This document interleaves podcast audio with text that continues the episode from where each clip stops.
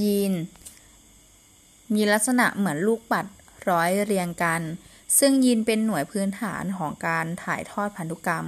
และยีนมีหน้าที่เป็นตัวนำลักษณะต่างๆ ของพันธุกรรมที่ได้จากบรรพบุรุษทั้งฝ่ายพ่อและฝ่ายแม่ไปสู่ลูกทำให้ลักษณะทางชีวภาพของบุคคลแต่ละคนแตกต่างกัน ดังนั้นจะเห็นได้ว่ายีนทำหน้าที่ในการควบคุมพันธุกรรมของมนุษย์ และสิ่งมีชีวิตให้มีการถ่ายทอดไปสู่ลูกหลาน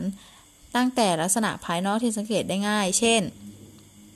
รูปร่างหน้าตา ไปจนถึงลักษณะที่สังเกตได้ยาก เช่น หมู่เลือด สติปัญญา และลักษณะอื่น ๆ นอกจากนี้ ยีนจะอยู่คงที่ภายในโครโมโซมไม่มีการเปลี่ยนแปลง ไม่ว่าจะถ่ายทอดไปกี่ชั่วคน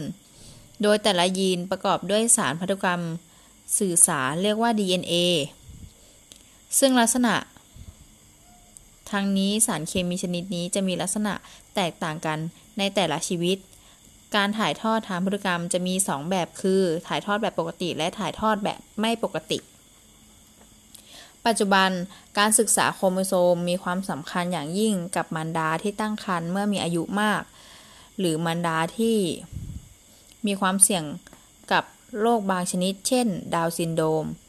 ซึ่งมารดาที่มีอายุ 35 ปี ถ้าได้ถือได้ว่ามีความเสี่ยงต่อต่อการเกิดโรคต่างๆ ในทารก อาทิเช่น เกิดดาวน์ซินโดรม หรือโรคอื่นๆ ที่สามารถถ่ายทอดทางพันธุกรรมได้ หมอจะแนะนำให้เจาะน้ำคร่ำเพื่อตรวจสอบโครโมโซม น้ำข้ามก็คือของเหลวใส สีเหลืองอ่อนที่อยู่ ล้อมรอบทารกในครรภ์ส่วนประกอบของน้ำข้ามประกอบไปด้วยน้ำ 98%และสารอาหารต่างๆ อีก 2%ซึ่งจะมีเซลล์ของทารกที่หลุดออกมาปนอยู่ด้วย และเมื่อมารดามีอายุครรภ์ได้ 4 เดือน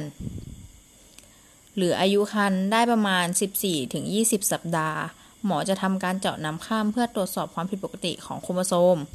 หรือกรณีที่มีข้อบ่งชี้อื่นๆ เช่น เมื่อมีน้ำเดินก่อนกำหนดแพทย์จะเจาะน้ำข้ามเพื่อวินิจฉัยว่ามีการติดเชื้อหรือไม่